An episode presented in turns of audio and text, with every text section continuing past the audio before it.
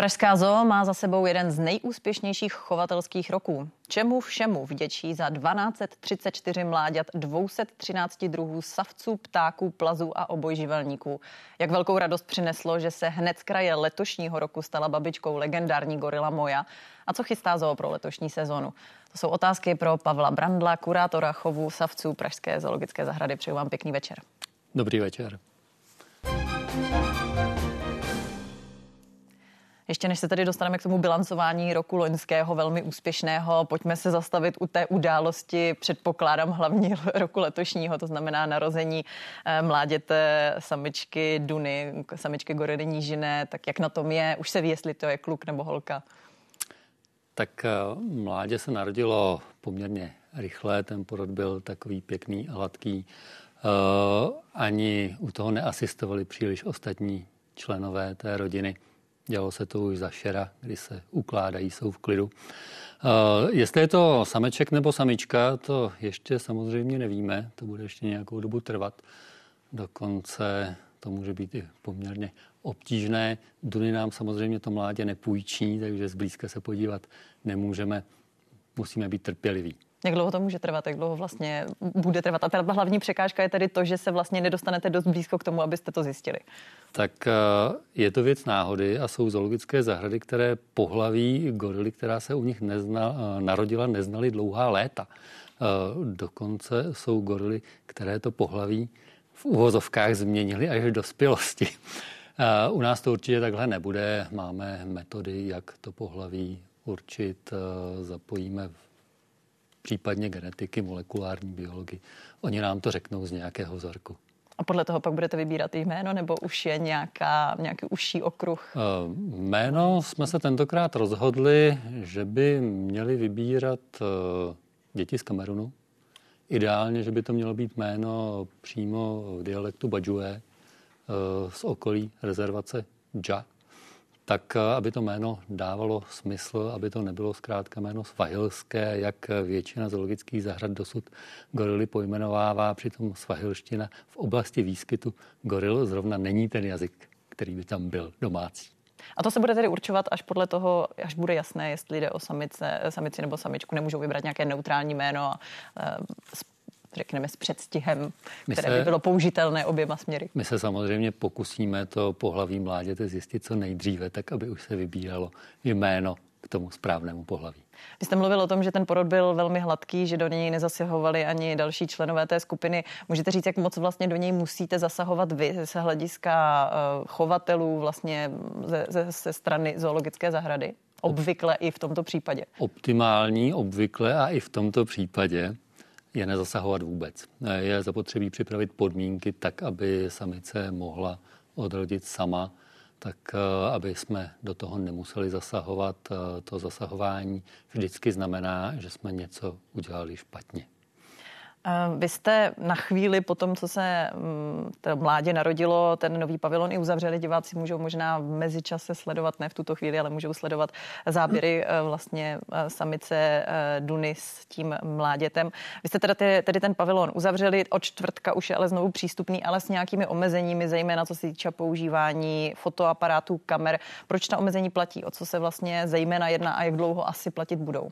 Pavilon jsme uzavřeli na jeden den, tak aby jsme měli jistotu, že Duny o mládě pečuje, že to mládě začalo pít mateřské mléko. Když se to potvrdilo, tak jsme pavilon otevřeli. Eh, kamery a fotoaparáty eh, nemůžeme v tom prostoru používat z toho důvodu, že Kisumu jako otec a jako eh, dominantní samec v té skupině má s kamerami a s dlouhými skly fotoaparátů problém a velmi intenzivně svoji rodinu proti ním hájí. Takže z tohoto důvodu samozřejmě, když někdo fotografuje na mobilní telefon, není to problém. Ehm, tomu narození předcházelo už před časem poměrně složité rozhodování, jak vlastně bude chov goril v Praze dál fungovat, eh, pokračovat. Můžete připomenout, o co šlo, jaké varianty byly vlastně ve hře a jaká je ta výsledná? Ta původní varianta byla taková, že se do nového pavilonu, do rezervace JA, eh, přestěhuje celá skupina goril z toho starého pavilonu, včetně našeho původního chovného samce Richarda. Ten ovšem už eh, před eh, několika lety dostal z Evropského chovného programu pro gorily nížiné stopku. Jeho geny už jsou v té evropské populaci přereprezentované.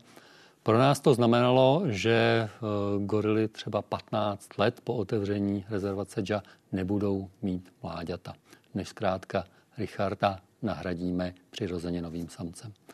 Nakonec se ale objevila možnost, jak ponechat Richarda s jeho syny ve starém pavilonu a získat právě nového samce Kisumu. Bylo to těžké rozhodování, ale rozhodli jsme se pro tuhletu variantu. Přišlo nám, že volíme perspektivu a budoucnost a dneska jsme hrozně rádi, že jsme se rozhodli tímhle způsobem. Je pravda, že vlastně by měl vlastně přijít ještě další přírůstek, pokud všechno dobře dopadne v některých nadcházejících měsících, jestli ano. se pavilonu je březí ještě jedna samice, je to Kijivu, vlastně úplně první gorila, která rodila u nás v zoo i v České republice. A pro mě je to naprosto fascinující, protože Kijivu je prababičkou toho současného mláděte. To, že se potkávají takhle od sebe vzdálené generace v tom jednom pavilonu, je prostě úžasné. My jsme zároveň v úvodu říkali, že vlastně ta samice, eh, nebo respektive ten nový přírůstek, to mládě je vnukem legendární moji, která se narodila v Pražské zoologické zahradě jako vlastně první eh, gorila nížina eh, narozená tedy v Pražské zoologické zahradě v roce 2004. Jak velká vlastně událost, jak velký milník to byl pro chov goril v Pražské zoo? První mládě gorily v Pražské zoo bylo zároveň první mládě v České republice a byl to doslova skok do nového tisíciletí. Gorily v Pražské zoo jsou od 60. let, nicméně v tom minulém století byly omezené možnosti, jak jim vytvořit prostředí a ten chov zkrátka byl, řekněme, spíše držením těch zvířat než, než skutečným chovem. No a od toho roku 2001 se počítá ta moderní historie a porod můj, to byl opravdu jako posun do nového tisíciletí, stejně tak jako otevření rezervace JA, to byl zase světelný rok ku předu v chovu goril dál. Můžete to možná trošičku přiblížit, v čem tam byla ta hlavní změna, eh, jak moc vlastně to pomáhá tomu chovu goril eh, v zoologické zahradě? Tak eh, v roce 2001 jsme poprvé začali budovat přirozenou rodinu goril s dominantním samcem, s několika samicemi. E, teď nově v rezervaci JA zase gorily dostali prostor navíc. E, ten pavilon má spoustu vychytávek, který ten dneska už starý pavilon goril z roku 2001 nemá. Čili zase jsme se posunuli někam dál. E, dokonce někteří naši kolegové říkali při prvních návštěvách rezervaci JA, tohle je zkrátka etalon, od kterého se teď budou odrážet nové stavby pro gorily po celé Evropě. Pěkné uznání. Eh, když se vrátíme tedy k bilancování roku 2023, zmiňovali jsme 1234 mláďat.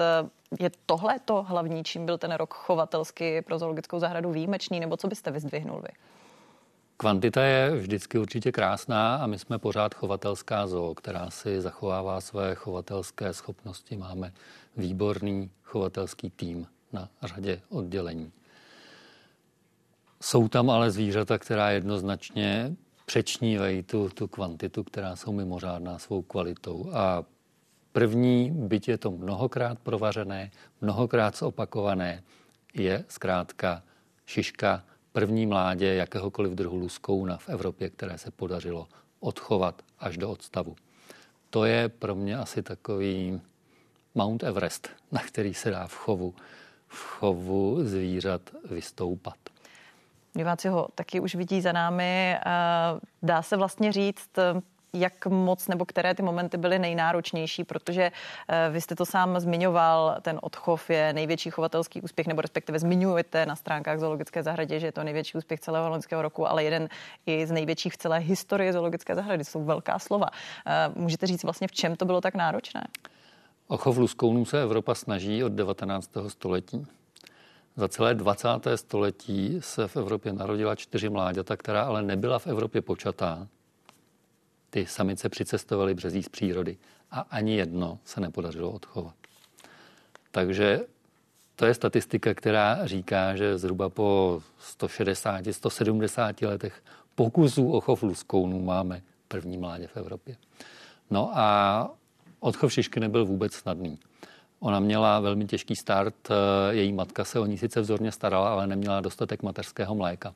Takže zhruba první dva až tři týdny jsme museli šišku přikrmovat eh, uměle a vracet ji zase její matce.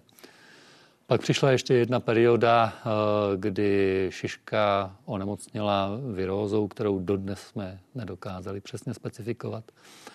A tehdy jsme si opravdu hrábli všichni na dno. Byly to zhruba další tři týdny na rozhraní května a června, kdy celý tým, veterinář, chovatelé, já, jsme trávili s luskouny na indonéské džungli. I tuhle tu periodu jsme překonali, ale nebylo to jenom díky nám a našim schopnostem. Bylo to díky fantastickému týmu lidí po celém světě, který nám dělal support, který zkrátka jsme měli možnost oslovit, od kterého jsme čerpali know-how, zkušenosti z Taipei, z Chicaga, z Jižní Afriky, z Austrálie. Prostě opravdu ta síť byla velmi široká. Umíte si se vší tou zkušeností, kterou máte, se všemi těmi kontakty, které máte, nějak vysvětlit, proč se to se vší tou historií, kterou Evropa v pokusech o chov luskounu má, podařilo právě v Praze, právě v loňském roce? Uh, myslím si, že jsme přišli do správné doby, kdy už uh, know-how chovu luskounů několik světových zoologických zahrad vytvořilo. Měli jsme štěstí a máme šišku. Gratuluju a ještě by mě eh, zajímala jedna věc, protože vy jste vlastně zmiňoval to know-how. To mimo jiné, eh, jak jsem pochopila, ohromnou náročnost, eh, kterou třeba obnáší už jenom výživa luskounů. Vlastně to, abyste je uživili správně, tak, jak to potřebují.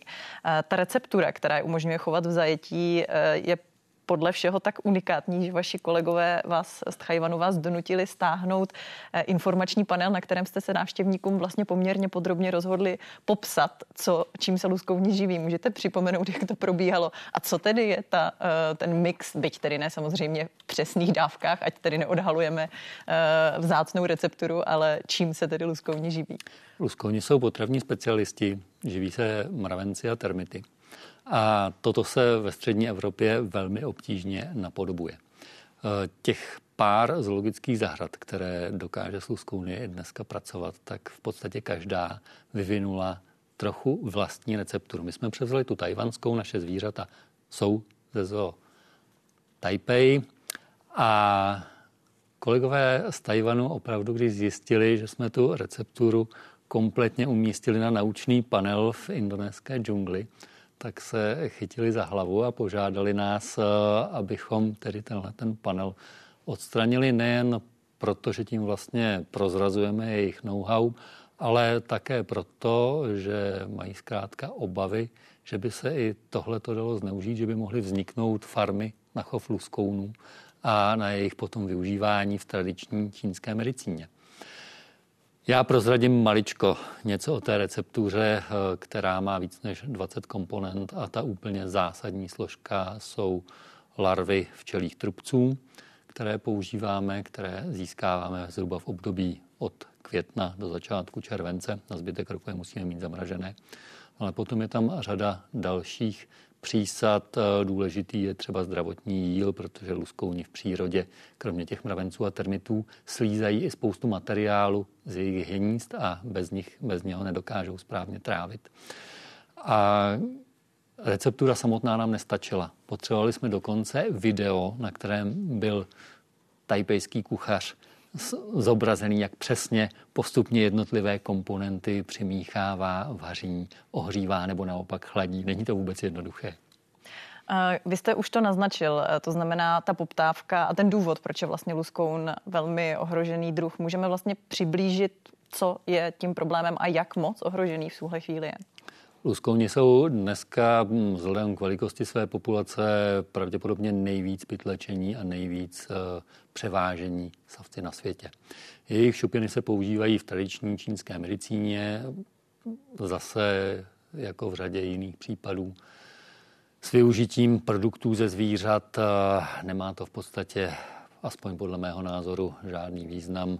Ty šupiny jsou vlastně podobným produktem jako naše nechty, takže můžeme se léčit ostříhanými nechty nebo ostříhanými vlasy, to je, to je zkrátka podobné. Bohužel ta poptávka je taková, že dochází k zadržení zásilek, ve kterých je třeba několik tun pašovaných luskounů. Když si představíte, že jeden luskoun váží 2 až 5 kilo v průměru, tak si spočtěte, kolik těch zvířat eh, v takové zásilce o několika tunách až desítkách tun může být. To je tlak, který zkrátka žádný živočišný druh, žádná populace nemůže bohužel vydržet. Vy máte další velký úspěch, mimo jiné, teda mimo vaši sekci, protože jde o ptáka, eh, ale vy máte ptáky jako koníčka, to znamená, a navíc jste vystudovaný ornitolog, takže je to asi v pořádku, když ho zmíníme, eh, a to jsou první mláďata hoko, červeno-laločnatého, eh, v čem je výjimečný ten druh, můžou ho taky opět diváci vidět, a dá se vlastně nějakým způsobem vysvětlit, jak tahle ta práce eh, zoologických zahrad, v, tuhle, v tomhle případě Pražské zoologické zahrady, vlastně pomáhá eh, zachovávat ty druhy i ve volné přírodě? Oko červenoločnatý je velký druh kurovitého ptáka z Jižní Ameriky, jeden ze tří nejvíce ohrožených druhů hoků. A ty naše loňské odchovy, celkem pět mláďat, jsou nadpoloviční většinou Eh, odchovaných mláďat v Evropě v loňském roce. Bylo jich celkem devět, kromě nás ještě zoo v Chesteru ve Walsrode. Evropská populace je teď velmi malá, je to ani ne 50 ptáků, čili tam ještě ten přesah k ochraně hoka červeno v přírodě bude až někdy v budoucnosti, až tahle ta populace bude stabilizovaná a větší. Ale já bych jmenoval jiného brazilského ptáka, kterému se věnujeme, kde se krásně dá ukázat ta bazba na ochranu Eh, druhů v přírodě. Je to morčák paranský. Eh, kachna, která se nikdy nedostala do Evropy, až v loňském říjnu, kdy se deset morčáků paranských eh, vydalo ze zooparke Itatiba do Pražské zoo. A my s Itatibou spolupracujeme v jejich ochraně už delší dobu. Tenhle ten druh je kriticky ohrožený IUCN Redbook uvádí, že jich v přírodě zbývá něco mezi 50 a 250, což je opravdu jako minimální počet.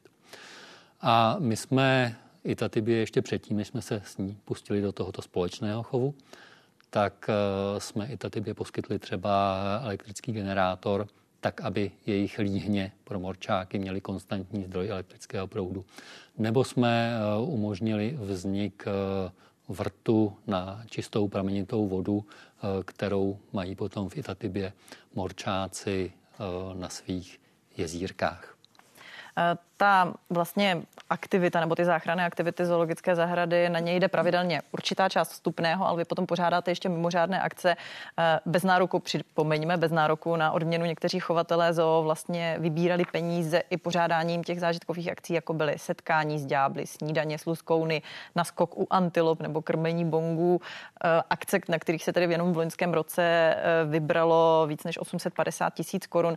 Bude to pokračovat v letošním roce? V jaké formě? Máte už nějaké nějaké nápady, představu? Samozřejmě tyhle aktivity pokračovat budou. 8 korun ze vstupného je fantastická možnost, kterou nám umožňuje náš uh, zřizovatel. Aktivita jednotlivých chovatelů je neuvěřitelná a je to vždycky o konkrétním člověku, takže jak ďábly, tak eh, luskouny dělá ten týž ten týž člověk a pro ďábly medvědovidé se takhle už eh, vybraly vysoké částky, které putují na univerzitu v Hobartu na Tasmánii, která se zabývá vývojem vakcíny proti sdílené rakovině tváří, kterou tasmánští ďáblové v přírodě trpí. Jak náročné vlastně pro chovatele takovou akci připravit tak, aby to byl zároveň zážitek pro ty návštěvníky a zároveň by to nebyl zbytečný stres pro ta zvířata? Tak eh, zážitek pro návštěvníky je to vždycky, protože vždycky je to něco jiného než běžná návštěva zoologické zahrady. Dostáváte se nějakým způsobem aspoň maličko do zákulisí a mluví s vámi člověk, který přímo s těmi zvířaty pracuje, tráví s nimi svůj čas a to jsou vždycky dialogy, které jsou prostě nezapomenutelné. Eh, chovatelé velmi dobře vědí, co si u svých zvířat můžou dovolit, co je pro ně únosné, co by byl přílišný stres a rozhodně do nějakého takového stresu pro zvířata nepůjdou. Na vašich sociálních sítích mě zaujala fotka, kterou bychom taky měli být schopni divákům ukázat. A to je fotografie, kde chovatel učí samičku vombata obecného zvyknout si na vyšetření břicha. Jak se vlastně liší příprava těch jednotlivých druhů na veterinární vyšetření nebo podobné zážitky, řekněme, a u kterých si ani jako nepokoušíte o to si je nějak natrénovat? Ty druhy jsou samozřejmě velmi, velmi odlišné. I když se budeme pohybovat jenom eh, v třídě savců, tak eh, zkrátka, když si vezmeme, že náš nejmenší chovanec, eh, bělozubka nejmenší, váží necelé 2 gramy, a naše největší zvířata jsou azijští sloni s váhou až ke čtyřem tunám, tak je jasné, že ke každému tomu druhu musí být jiný přístup. Vy jste zmínila toho vombata. To teď konec tím, ano, konec tam zmíníme. Eh, David eh, na obrázku využívá vlastně podobný princip a podobné zařízení, které jsme využili poprvé právě u luskounů, o kterých jsme už mluvili, takovou hrazdičku, eh, na kterou se to zvíře naučí chodit, opře se o ní předními tlapkami a nabídne chovateli holé nechráněné břicho. Přičemž zase dalším krokem toho tréninku je potom použití třeba vlhké houbičky, což simuluje gel pro ultrazvukové vyšetření. A nakonec se dostanete až k tomu, že máte samici naučenou na to, aby ji veterinář vyšetřil v průběhu březosti, bez toho, aby ji musel invazivně uspávat. Ten dotaz právě směřoval k tomu, že samozřejmě pochopitelně existují druhy, u kterých ani asi nemáte šanci začít zkoušet s podobným tréninkem. Tak jak se to řeší potom u podobných zvířat? Tak eh, podobné druhy buď dokážeme jednoduchým způsobem chytat do rukou nebo s použitím nějakých odchytových pomůcek. A nebo u těch eh, druhů, které takhle zvládnout nemůžeme, tak potom musí nastoupit eh, veterinář a uspávání. Vy mluvíte o tom odchytávání a já si myslím, že v tuto chvíli nastal čas, abychom divákům vysvětlili sádru na vaší pravé ruce. Jestli byste mohl uh, přidat v rámci historek ošetřovatelských, jak jste si ji pořídil. Já jsem se obával, že na to dojde, tak uh, tu sádru mi způsobila jedna jinak uh, velmi přátelská samice klokana, kterou ale bylo nutné před uh, transportem do zoo ve Stuttgartu odchytit, podat jí antiparazitika a během toho odchytu mi zkrátka škubla rukou. Bohužel po 26 letech v zoo už asi moje kosti nejsou tak pružné, jako bývaly, takže jedna z těch záprstních kůstek to nevydržela. Můžete vlastně říct eh, právě s tou zkušeností, kterou máte, kdy jsou ty momenty, nebo jaký byl třeba moment, kdy jste se ať už třeba nejvíc bál svého svěřence, anebo možná vás ten svěřenec nejvíc pobavil? To jsou strašně těžké otázky. A hlavně rychlá eh. odpověď na ně samozřejmě není jednoduchá. Ale kdybyste si zkusil vybavit nějaký moment, který třeba nebyl provázený sádrou, ale nějakou eh, silnou emocí. Logicky, logicky momenty, eh, které provází strach, jsou momenty, kdy jde o zdraví těch našich zvířat. A nebo potom ty momenty, kdy některé z našich zvířat se dostane někam, kam by nemělo mimo ten svůj prostor. Eh, silné emoce vždycky přináší nějaké vypjaté situace, jako byly třeba povodně, a nebo jsou potom ty pozitivní silné emoce, když něco dokážeme, jako třeba odchov mláděte ježury, které v loňském roce zůstalo trochu ve stínu šišky a přitom Dobře, není to Mont Everest, ale Mont Blanc je to určitě. I to tady můžeme ukázat aspoň na chvíli. Ano, je, je to ona. A když bych eh, ještě přece jenom v tom bilancování vás chvilinku udržela, zkusil byste si vybavit nějaký moment, kdy vás třeba opravdu svěřenec vyloženě od srdce rozesmál něco, co to zvíře udělalo a prostě i se vším, co už jste od nich zažil, tak eh, vám to přišlo prostě kouzelné. Já si myslím, že bychom takový moment určitě našli. Ale teď, jak mě tady trápíte na tom křesle ve studiu, tak se to těžko z paměti loví. Tak pojďme ještě krátce k jedné věci. Zajímalo by mě to, co už jsme taky krátce zmínili, a to je to, že vy jste vystudovaný ornitolog, ale věnujete se už přes 20 let v Pražské zoologické zahradě savcům. Jaká byla ta cesta, jaký je váš vztah k těmhle eh, dvěma živočichům? Já jsem přišel poprvé do Pražské zoo, když mi byly asi tři roky, takže někdy okolo roku 74. A velmi záhy jsem potom řekl, že jednou v té zoo budu pracovat. Zároveň můj otec mě už od malička bral do lesa, ukazoval mi ptáky, takže tam se jako zrodil ten vztah k ptákům. Já jsem pak vystudoval ornitologii. No ale eh, když můj tehdejší vedoucí práce, profesor Veselovský, bývalý ředitel Pražské zoo, přišel s tím, že v zoologické zahradě je volné místo zoologa savců, dnes té funkci říkáme kurátor, tak já jsem neváhal, přestože to nebyli ptáci, byla to prostě pražská zoo, kam jsem se vždycky chtěl dostat a v roce 98 jsem nastoupil do Pražské zoologické zahrady jako kurátor savců a už jsem jim zůstal. Ptáky máte ale pořád jako koníčka. Zúčastnil jste, jste, vík- zúčastnil jste se víkendového sčítání na krmítkách? Ne, z jednoho prostého důvodu. Uh, nevím, jak bych svoje krmítko posčítal, protože během té hodinky by to bylo několik tisíc příletů pravděpodobně. To krmítko je natolik velkokapacitní, že se zkrátka sčítat nedá.